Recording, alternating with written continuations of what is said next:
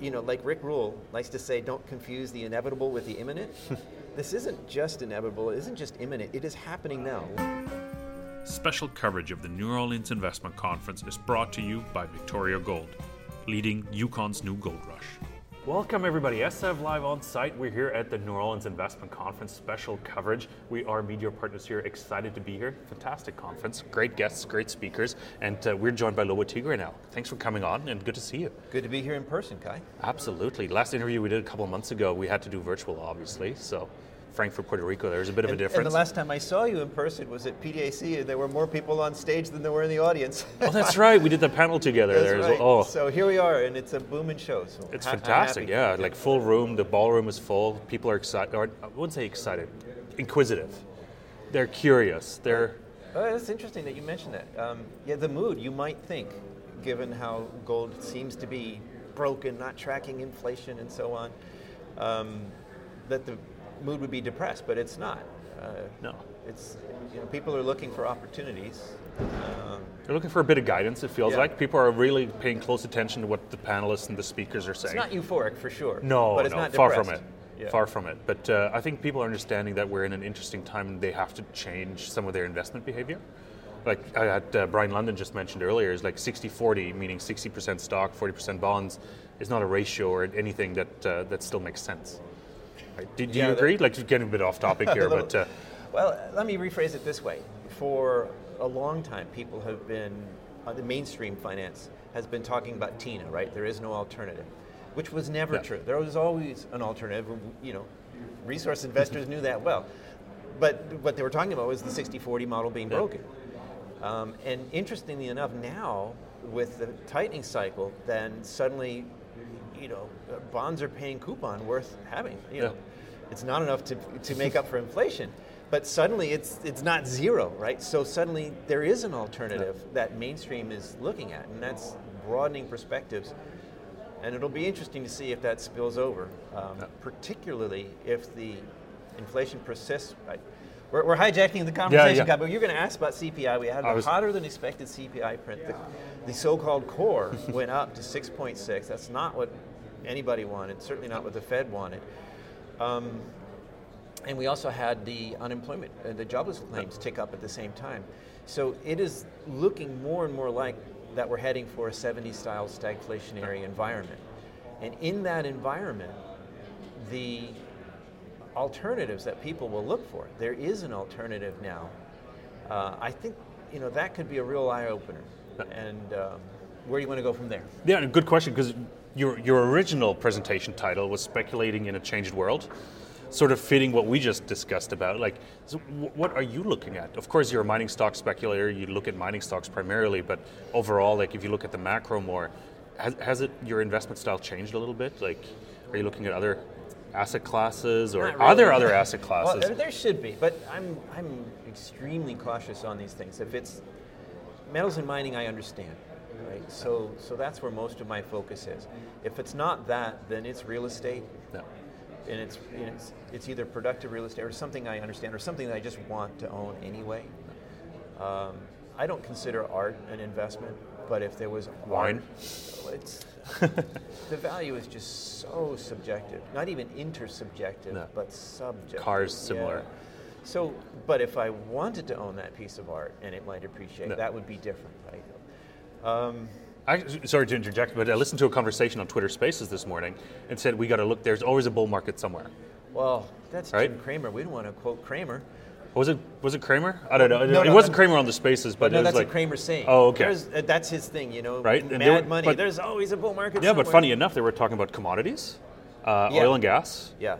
and uh, energy services. So let me let, let me throw this mad money idea out there. We've got uh, the dollar has been the wrecking ball. They're calling it the dollar wrecking ball, and because the Fed led the way in tightening, the dollar has gone up to not quite nosebleed levels, but lofty valuations. The DXY is it's nowhere near an all-time high, but it is well, well above average. 114, I believe, or so, It unless is- it's changed it drastically today. high, right? So, So, so long-suffering gold bugs or any resource investor has been taking it on the chin because of this dollar wrecking ball and the dollar milkshake, right?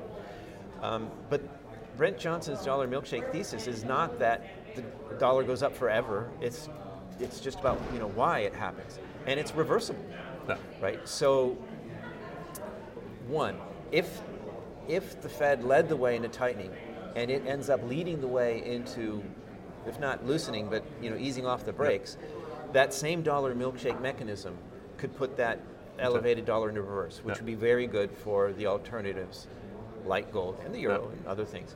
Um, the shenanigans with the pound right now are, are bollocksing things, but but that aside, remember this, folks: the dollar milkshake mechanism is reversible, and at some point it will reverse. Even. Brent Johnson says so. Uh, the other thing is that expectations for inflation. You know, I hate that expectations. It, you know, I want to deal with facts and figures and physical reality. But in a fiat-run economy, expectations do matter, and the expectations have been persistently low for inflation. Like people are still drinking the transitory Kool-Aid. They think the Fed's going to succeed. Um, and yet here we are with the CPI and, Yeah. and numbers saying it's not working, right?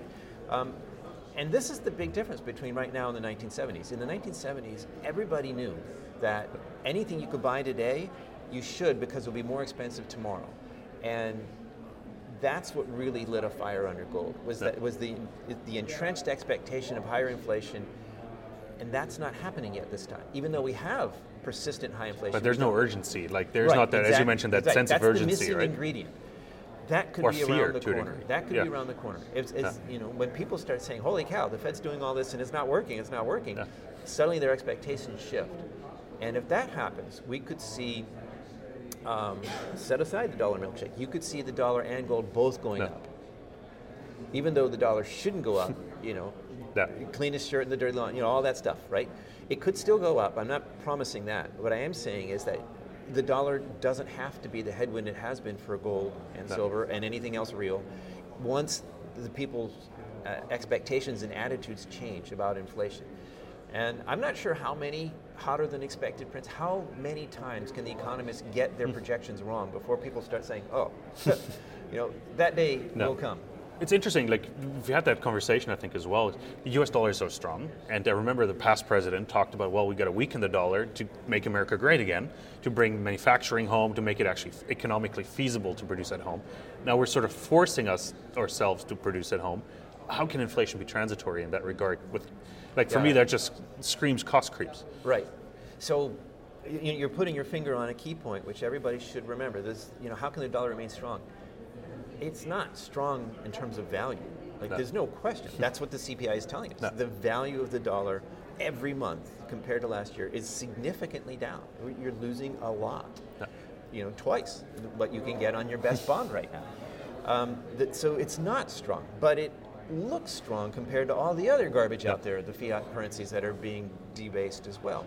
So the so-called strength of the dollar, it's really an optical illusion. It's just its relative standing compared to all the other No. dirty laundry in the hamper, right? So, so I call it the wrong trousers. People look at the DXY and say, "Oh, the dollar's strong." It's the wrong trousers. It's the wrong measure. No. And how much, you know, the dollar or, sorry, you know, which of these garbage currencies is winning the race to debase at the particular day Yeah. has really nothing to do with how, you know, the value of steel for construction or whatever. I mean, the economy impacts that, or the value of gold and silver. You know, that is a real physical thing that has a separate mechanism. And No. but people look at the wrong trousers, and they and they and you know these traders. I think part of the problem. This is a this is one of my pet peeves. I, if you'll indulge me, Yeah. I, like other gold bugs, would love to see the day that we stop using futures contracts as so-called the price of gold. That's not the price of gold. That's the price of futures contracts. Yeah. The, the advantage of them is that it, they're, they're extremely liquid and they're reported electronically in real time, so they're easy. But it's just not true. They're, they're, that's not the price of gold. Go on eBay and try to buy an ounce of gold, or go into your local coin shop. That's not the price you get, right?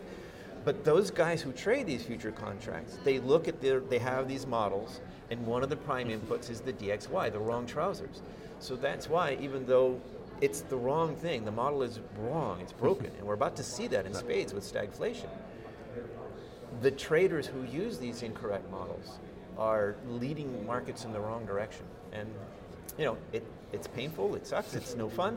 The good news is that when that breaks, when that breaks down, I think the snap back to reality will be very good for people. Well, we've sort of seen a real glimpse of that, like 10 days ago, roughly 10 days ago, when the Bank of England Yes. sort of went back to quantitative easing because they had to pump money into the pension funds.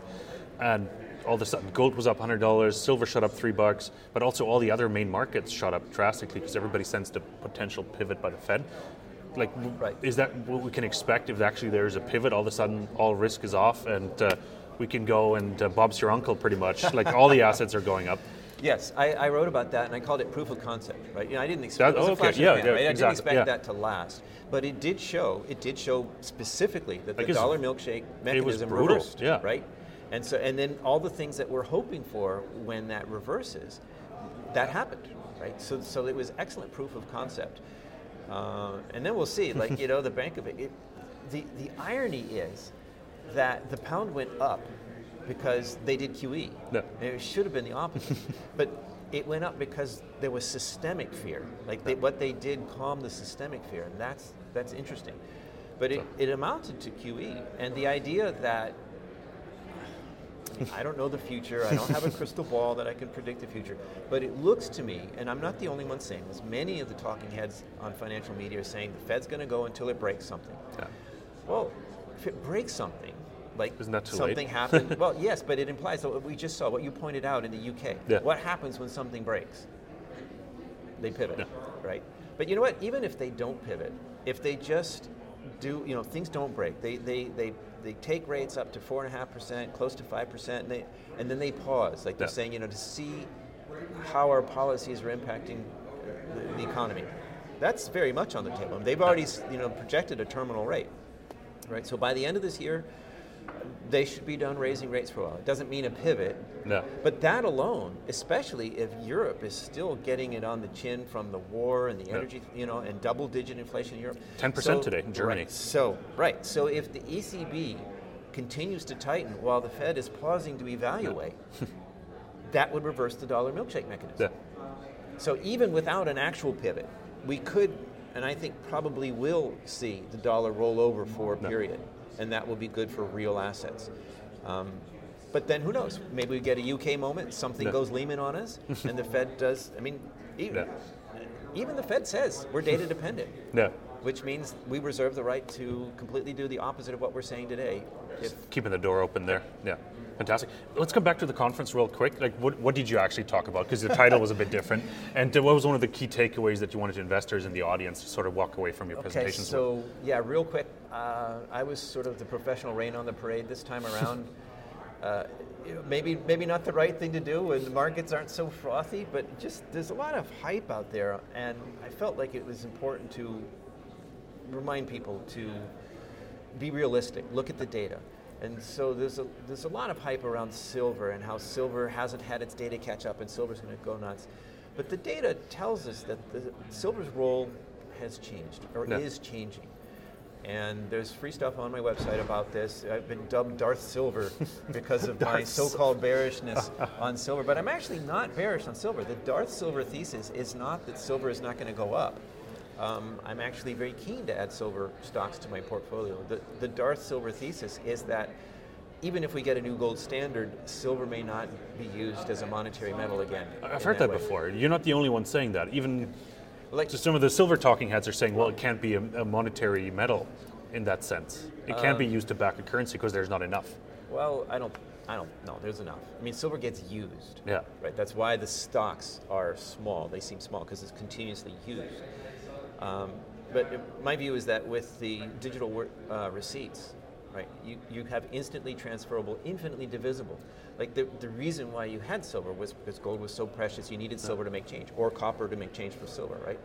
Now, if you can do, you know, one one ten thousandth of a gold coin, you know, electronically, you don't Yeah. need the other metals to make change.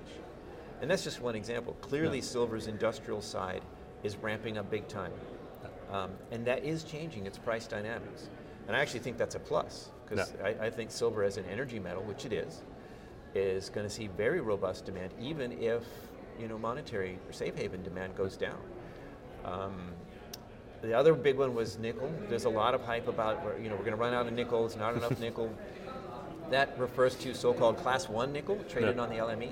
But there's a lot of other kinds of nickel out there, you know, not traded on the LME. And people say, yeah, but you have to have the class one to make the batteries, right?